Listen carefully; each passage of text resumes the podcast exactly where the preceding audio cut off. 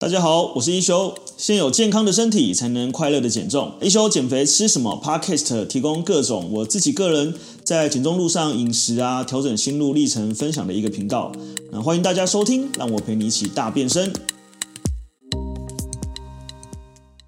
我觉得间歇断食其实是一个很好用的技巧，可是呃，可能。不管是你自己过去，或者是说我过去都有发生一样状况，就会觉得说，哎，我明明已经使用这个所谓的一六八了，那为什么反而体重没有减少，然后甚至还增加了？对，所以今天就要来带大家去了解，就是这个工具怎么使用，然后还有就是这一个呃一些迷失的破解。那虽然我们讲的主题，我们讲的主题大方向上面其实是相似的哈，但我们呃会一直不停的去。更新里面的一些小内容，好，所以我们就要准备来进入今天的课程，好，就是为什么我们呃过去在使用一六八断食的时候呢，其实不但没有变瘦，最后反而更胖呢？好，那因为前面有花一点时间了哈，其实过去基本上呃大部分人的减重史里面，尤其是这两三年有减重的人哈，应该大量大部分都有使用过一六八哈。那我们先来看一下，就是我们先来讲一下有四个错误。哦，我们因为一六八，大家大概大家大家都大概知道，说我是呃十六个小时不进食，然后八个小时进食。但如果你犯了以上四个错误呢，基本上你在使用一六八断食的时候，呃断食的时候，其实可能会没瘦，反而变得更胖哦。好，我们来看一下第一个错误是什么？哦，第一个错误其实就是呢，呃，大部分的人在使用一六八呢，呃，他就会觉得说，哦，因为我们一六八就是这样子嘛，就是你最后一餐的时间。然后跟你下一餐的时间，啊，我们可以会呃，通常我们会有些一六八简易的说，就是隔十六个小时空腹嘛。所以，例如说你今天是晚上八点吃完晚餐，哦，通常就是隔天十二点才吃第一餐。那如果你是不习惯的人呢，或者是你刚开始用的人呢，你就会觉得说，哦，因为我早餐没有吃，而且我肚子很饿，肚子很饿的时候你会怎么办？你会很很很乖的吃呃生菜，然后你会很乖的吃番茄，你会很乖的吃蛋白质，会吗？哦，大部分是不会的哈、哦。肚子很就觉得我要吃爆一头牛，或是我要吃爆一只鸡，哈，就是会很夸张这样子，所以你可能会想要吃十盒，呃，十盒那个薯条。你知道我以前就是去日本的时候，我一直觉得我很想要挑战肯德基吃到饱，所以我就想我要吃爆炸鸡，那个肯德基的炸鸡。然后最后呢，就是其实我最后也才吃了六块而已，就是根本也吃不饱。但是呃，在过去的这个减肥期间，其实很大部分会体重会反弹，很大一个原因是因为当你过度极端的去压抑或者是剥夺的时候呢，你就会想要用补偿的心理去大吃。那像那天 Justin 有跟我们分享他的这个毕业纪念册，非常有趣，所有同学都叫他不要再吃了哈。那其实我相信 Justin 一定非常有感受，就是。呃，你就是无法控制，你就是想要吃那么多，你就是觉得要吃那么多才有饱足感，所以那其实是一直反复的哈。它其实是一直反复是，呃，因为我觉得我有控制热量的，所以我要在我可以吃的时候大吃。对，所以其实不管你用什么方法，它永远不会脱离，你还是要去选择你进食的内容。但是呃，现在很多坊间一六八呢，它没有告诉你这么深，他只会告诉你说啊，你就十八十六个小时不要吃，另外八个小时你爱吃什么就吃什么。哦，那说实在，如果你爱吃什么就吃什么，你大部分在极端肚子饿的情况之下，你的饥饿素会分泌，哦，就是我们讲荷尔蒙，它的分泌呢就会让你想要吃高盐、高油、高糖的食物。哦，所以你想想看，你肚子饿的时候，你到底是想要吃苹果还是想要吃披萨？你到底是想要吃呃喝果汁还是想要喝可乐？哦，基本你还是你是想要吃地瓜还是想要吃炸薯条？哦，基本上你在肚子饿的时候，你是不会去选择健康的东西的。所以其实呃，这个是一个很大很大的这个迷失哈，就是以为在进食我有空腹我就可以大吃。哈，所以如果大部分人会犯的第一个错误，就是他以为他在空腹的时候他没有吃，他就可以在呃进食的时候随便乱吃。哦，所以你当你在非常非常饿的时候，你吃的这些。高脂肪，然后呃高油脂、高盐、高糖的加工食品，其实热量是非常非常高的。如果你摄取的热量大于你消耗的热量，那胖就是一件必然的事情。OK，好，如果你摄取的热量大于你消耗的热量，胖就是一件必然的事情。OK，好，那我们来看第二个哦，哦，就是我们刚才跟第一个是其实是相呼应的哦，就是如果你在一六八的时候呢，在这个八小时的时间呢，如果你吃的都是呃，洋芋片、蒸奶、炸鸡、薯条，哦，卤肉饭，然后可能是叉米，然后呃，这个油崩，哦，碗粿，哦，都是蚵仔煎都是这些东西哈。其实你非常非常难去补充到足够的营养素。那我们刚刚讲嘛，除了这些食物它本身高油高糖之外，它很多其实还是有空热量的这个问题。然后甚至大部分的外食呢，呃，很多都是会有这个呃，Omega 六过多，或者是说甚至有些会有一些氢化食物、氢化油、反式脂肪的问题。当你那天有一个同学他问说，呃，诶，他没有跟到，好像是阿宝吧？阿宝有说他没有去跟到那一趴，就是当我们吃这个呃高糖的食物的时候呢，其实会让我们的身体发炎。如果我们的身体发炎的状态下呢，你的压力荷尔蒙就会升高。你的压力荷尔蒙升高呢，你的血糖就会升高，你的胰岛素就会变高，你的身体的荷尔蒙就会失调，所以你就会发现，你虽然如果你做了一六八，但是你还是没有选择正确的食物，营养摄取不足的状况之下呢，会让你更想要吃东西来去满足你的身体需求。所以有一种饿其实不是真的饿哈，这种大部分发生在什么时候？你有没有发现，当你吃完一碗泡面的时候，明明热量很高，明明一碗泡面可能有五百卡、六百卡、七百卡、八百卡，但是你吃完马上就想要再吃其他东西，你会觉得我好像没有吃饱，你觉得我脚好像还是就是刚刚那一碗好像只是塞个牙缝而已。对，所以其实这个很大的原因其实不是它热量不足，因为热量其实是有，但是你的营养素不足，或是你的这些荷尔蒙失衡的时候呢，你的身体就会一直促使你去摄取一些高热量的食物。这个反而我宁愿你不要用一六八，我宁愿好好三餐正常吃，还不叫不会发生这种状况。好，这是第二个。好，我们来看第三个哈，就是这个执行的时间太长哦。那这个其实是一个比较呃出现在一些很有意志力的人身上。好，很有意志力的人怎么样呢？我如果十六个小时还不能不够瘦，我就变十八个小时；我如果十八个小时还不够瘦，我就变二十个小时。我如果二十小时不够瘦怎么办？那我就四十个小时，那么就会越拉越长。对，所以其实我自己曾经做过六十六个小时的断食，哦，大概就是差不多是两天半左右。哈，那我那时候在做断食，其实我不是想要瘦，我就是想要测试一下，当我长时间断食，我身体会发生什么样的反应。那当然就是呃，我是已经经过大概半年练习，我才做这样的断食啦。像前一阵子，大概去年吧，好像上次立正有分享。去年有一些 YouTuber 呢，他们非常在流行哈，就是做这个五日断食，就是一百小时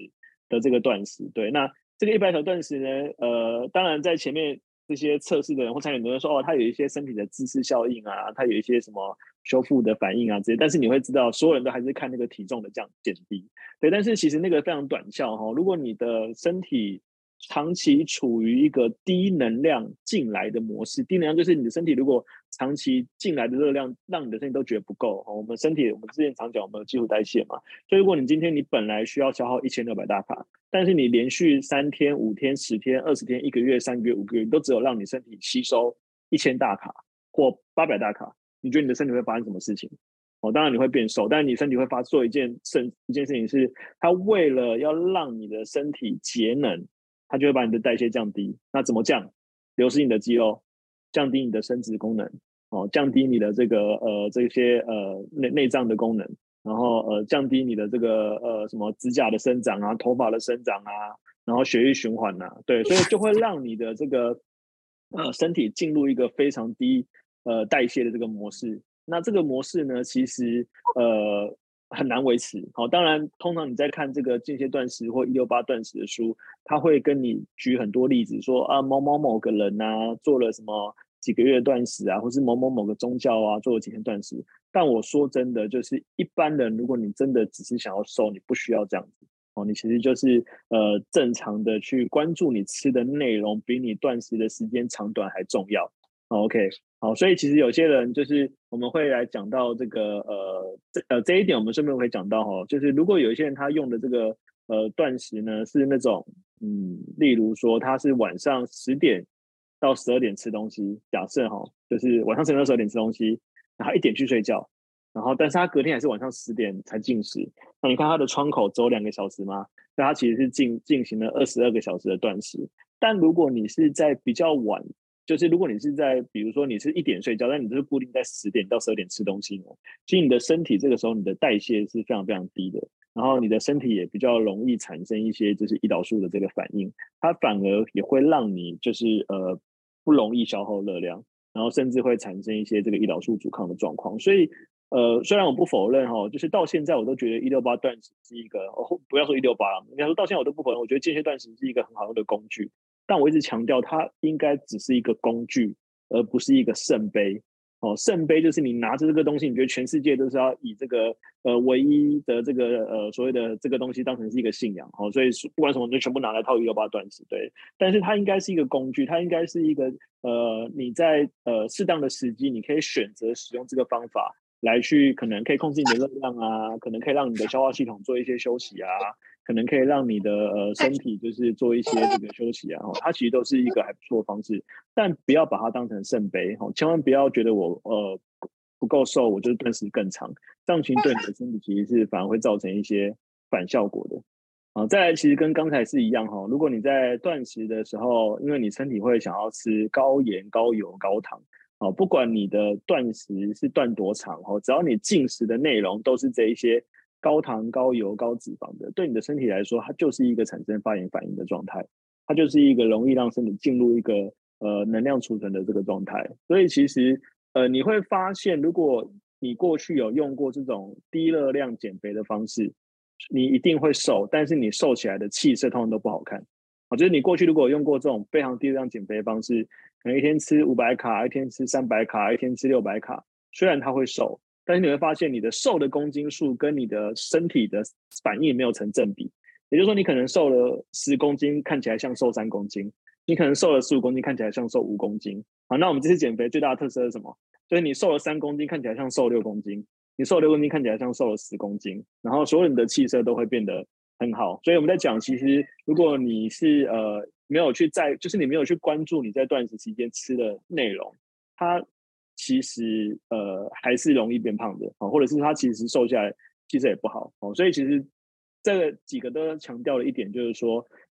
一六八是一个工具，但是如果你要瘦，你还是要去在乎你吃的东西哦。所以其实呃我我觉得对我来说一六八一个我认为很好的方式是，如果我尤其是现在过年，我们待会讲哈，如果我今天真的是可能有一个聚餐或可能有一个聚会，可能我有一个。呃，类似我今天去吃一个两千块钱的把费哦，你可能会觉得哇，两千块钱，所以我要吃多一点，哦，无可厚非啦，哈，人都会这样讲，就是说啊，就是这个甜点我要吃一下，冰淇淋我要吃一下，那你可能今天只有吃这一餐嘛？那你晚上你或许，因为其实如果你没有认真的去呃算哈，你会发现，如果你是吃健康的东西哈，你一餐非常难吃超过一千大卡，非常难，你大概吃六百到七百大卡，你就会非常饱了。但如果你今天吃的是这些高油、高脂肪、高热量的东西，很容易超过一千五百大卡哦。所以其实如果你真的吃太多的时候呢，我认为就是跳过一餐不吃，是一个让我们的肠胃休息，让我们的能量去慢慢的使用，让身体有时间做修复的一个还不错的一个方式哦。但是所以我们在讲哦，其实我比较会把一六八定位成让身体休息跟肠胃休息的一个方式，我比较不会把它定位成纯粹减肥的一个手段。因为说实在的，我觉得间歇断食这个工具真要讲，我觉得它对于身体健康是有比较明显的反应，而瘦是身体健康的附加价值。好，其实是一样的逻辑。它其实是透过让我们呃比较没有那么频繁的进食，尤其如果你不懂得选择食物的人，说实在，如果你三餐都吃这个蚵仔面线、蚵仔煎，然后呃那个油崩哈，那不如你吃两餐或吃一餐，可能还真的好一点点。这 就是，所以你看那些有些人会一六八会瘦，其实就是因为他三餐的内容都非常非常的不好哈，不 OK 这样子对。那他吃两餐或吃一餐，确实对他身体来说可能会比较好一点。那对他身体来说比较好，他其实呃身体也比较健康，其实就瘦了哈。所以我们要到底要怎么能够在所谓的这个呃减重的期间，哪还使用一六八断食，可以达到一些不错的瘦身效果呢？好，我们可以就是来稍微再科普一下哈。其实，呃，我们的人类啊，就是我们的人类的整个演化的过程当中啊，其实就是有一餐没一餐。我们的人类过程当中，其实就是这样子的。以前没有电，没有水，没有冰箱，哈啊，甚至有些时候还没有火这样子。对，所以以前的食物呢，都必须要去呃森林里面，或者是要去这个草原里面做一些采集、狩猎这样子。对，所以呃，一般。过去的这些人呢，因为他也没有灯哦，所以他只能日出而作，日落而息。他就是在夜晚的时候呢，去到这个森林或者去到草原是非常危险的一件事情，那他们就要在部落里面待着哦。那等到呃有阳光的时候呢，就要出去狩猎哦。所以其实确实是以前的人，他们有可能是能够吃的时候他就赶快吃哦，不能吃的时候呢，他就只能饿着肚子，然后让身体这些呃储存在身体的这个脂肪呢，可以来去做一些能量的这些补充。那后来有人就发现呢，哎，就是这个有一餐没一餐的方式呢，好像对身体健康有蛮多好处的。哦，那才发现说，哦，原来它对这个呃瘦身其实有一些好处。对，所以其实我还是觉得间歇断食它其实是是一个不错的工具，是因为它本来其实就存在我们的，应该说我们人类的设计，其实说实在的，本来就没有强迫你一定要吃三餐。哦，就是我们人类的原始设计是这样子，本来就没有强迫你要吃三。如果你今天是一个每天十点睡觉好了，假设啦，哦，或者每天十点睡觉，那你你是一个很能睡的人，你可以睡到早上十点。哦，那你可能呃东摸西摸做一下事情，你可能十二点吃第一餐，其实也是 OK 的，只要你整天这样摄取是好的。像我自己现在就已经是大部分时间我就是这个状态了哈，就是我大部分时间其实不太吃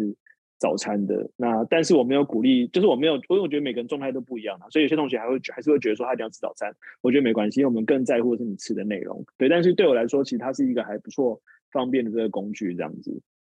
那它的原理呢，其实是这样子哈。我们之前有上过很多次课嘛，我们讲我们身体里面在进食的时候，我们会有碳水化合物，会有脂肪，会有蛋白质。那不管什么样的能量呢，呃，尤其是碳水化合物呢，它都会进到身体，用血糖跟肝糖的方式储存在我们的血液里面、肌肉里面，还有我们的内脏里面。那我们在身体在使用能量的时候，会优先使用糖分啊，因为这糖类在身体里面消耗的，呃，不，这是转换成能量的方式时间是最快的。哦，所以其实大部分我们身体其实是用这个糖分在消耗。那尤其我们呃，如果有跑过马拉松比赛的人呢，应该知道所谓的马拉松有这个三十公里的撞墙期。我觉得过三十公里之后呢，它就忽然没力了。那很大原因就是因为其实我们身体里面是因为我们用吃，我们都是以糖类在补充能量的。所以如果你今天是呃，比如说你晚上八点吃完晚餐，哦，你隔天中午十二点才吃第一餐，那身体大概会在第十二个小时到第十三个小时左右。慢慢的把你体内的糖类用的比较少一点，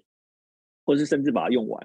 因为我们一般人的血液跟肌肉里面大概只能储存三百克到五百克的肝糖哦，三百克什么概念？一克糖是四大卡哦，所以其实我们如果是有三百克的话，就是我们可以消耗一千两百大卡；如果我们五百克，我们可以消耗两千呃两千大卡。那如果你今天是一个比较呃糖类可能三百大卡多的人，哎，你有可能呃大概过十二四个小时之后，你的身体的糖类就消耗完了。这个时候呢，身体就会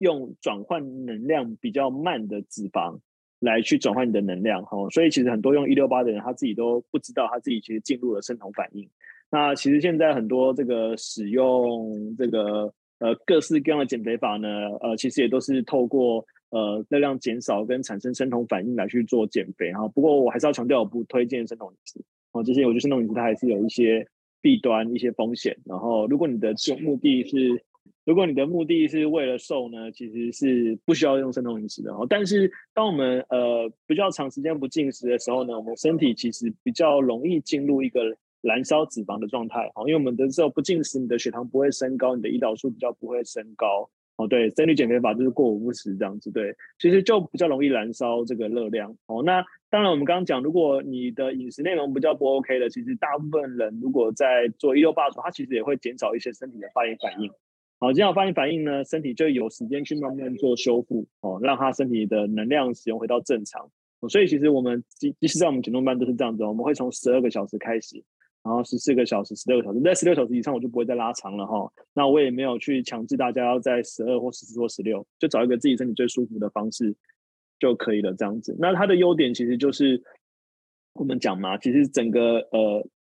呃，当然这个讲的比较远一点啦。其实我们的身体呢，呃，健康跟不健康呢，有一个很大的一个呃要素，就是你的身体有没有出呈，你的身体是不是呈现一个发炎反应。如果你身体呈现的是一个发炎反应呢，其实你就会很容易不健康哦，就是包含你的这个我们讲的各式的荷尔蒙啊，然后对各式的问题啊都会发生。所以呃，确实有一些人他不那么频繁的进食的时候呢，他其实是可以让身体的发炎反应比较少的哦。所以其实现在很多这些慢性病啊，很多这些荷尔蒙失衡啊，都是因为我们的饮食里面太多高糖。哦，高油、高盐、高压哦，这些地方、这些方式都会造成我们的发炎反应。所以，呃，如果你的身体已经在发炎了，然后它又需要花一堆时间去处理那些垃圾食物，它就是更发炎哦。所以，如果你能够就是在呃适当的时间让身体休息的话呢，它就不用花那么多时间去储你的能量，它就有时间。因为呃，当然这个这个不是鼓励大家生病不要吃药，生病还是要吃药。但说实在，大部分的身体，呃，比如说感冒啊，哦，比如说这一次的这个 COVID-19 啊，其实真正帮你变好的都不是药，哦，都是让都是你身体的治愈力。哦，所以才我们才讲说，其实这个呃所谓的这个呃这个叫免疫系统啊，或者是这个所谓的身体抵抗能力或自愈力，其实才是你健不健康的关键。对，那我认为它其实是有这个优点的哈，就是但是就是前面今天讲了很多了，就是它虽然有优点，但是我我觉得它是一个工具哦，就是大家不要太去执着，因为健康的要素有很多哦，就是今天你运动对身体也健康，你今天吃好的纤维，吃足够的植化素对身体也健康。你今天晒太阳对身体也健康哦，那当然你用间断食对某些人身体也健康，但是它是一个要素之一，而不是唯一哦。你还是可以做很多其他的要素去达成这个身体健康的一个方式。所以大部分的人会使用的这个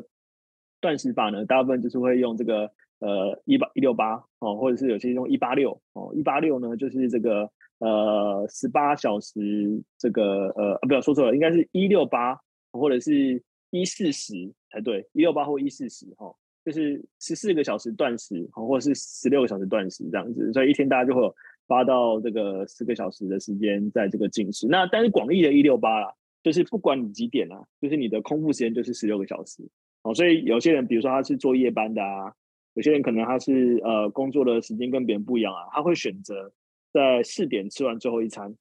哦，那他可能隔天早上就会是呃在八点的时候吃第一餐。哦，那有些人他选择在六点的时候吃最后一餐，他隔天早上就会在十点的时候吃第一餐。哦，其实会有一些不同的方式。对，那就是按照个人的生活形态。像我的生活形态就是，呃，我就是八点到九点以前我会吃完我的最后一餐。哦，那我隔天大概就是十二点到一点我会吃我的第一餐。哦，基本上我都是这样的方式。但我要强调哦，我过去就算用这样的方式，如果我在进食的那个八小时乱吃，还是没有瘦。哦，甚至反而还有变胖的这个状态。哦，那就是就是你不能过度的去依赖不进食。如果你更重要的是你进食的时候吃什么才是更重要的这样子。好，那呃还有很多种时间哈，那这个是有研究的哈，但我就大概讲一下，哎，你们就自己参考一下。因为身体呢，其实我们的身体是这样子哦。如果我们白天的时间是从早上八点起床到晚上十点或十二点睡觉哦，你越早的时候身体的消耗能力越好，就是你越早的时候你身体代谢能力越强。所以，如果你今天把你的空腹时间是抓在，例如说是，呃，如果你的进食时间是早上八点到下午四点，是八小时嘛，对不对？所以你下午四点以后没有吃了，你可能跟早上八点才吃。好，哎，其实这个时候，呃，有研究了，然后这是有研究了，就是这个时间段的人呢，他们的瘦身效果确实还不错。好，为什么？因为他从晚上八，呃，从下午四点到晚上十二点，他有很长的时间可以把他白天八个小时吃的东西消耗掉，哦，还很长的时间。好，那一二一六八呢，就是这个十二点到晚上八点进食呢，就不一定啊，有些人好，有些人不好，因为他如果他如果饮食内容不好的话，还是不好。哦，但是有些人他是比较晚吃的哈，他是呃下午四点哦到晚上十二点吃，也就是他最后一餐是十二点，可是他有可能一点就去睡了，或两点就去睡了。哦，那这个时候呢，效果非常的不明显。哦，是因为他还考量到，我们讲我们身体就是你消耗的，呃，你你你摄取的大于你消耗，你就胖。但如果你消耗的大于你摄取，你就瘦哦。所以消耗其实还是一个关键哦。所以如果你今天十二点最后一餐，但是你一点就睡了，或两点就睡了，呃，不算进食哈。我先我先回答一下，那个睡前吃保健食品、维他命那些都不算进食。OK，好，因为那热量几乎微乎其微，是不算这样。但如果你是晚上十二点才吃完火锅，但是你一点就去睡了，我保证你胖啊，就是。我基本上是保证你一定胖哈，但是如果你聪明，我们讲不要讲吃火锅哈，因为火锅其实可以吃的很健康。你晚上十二点才吃完这个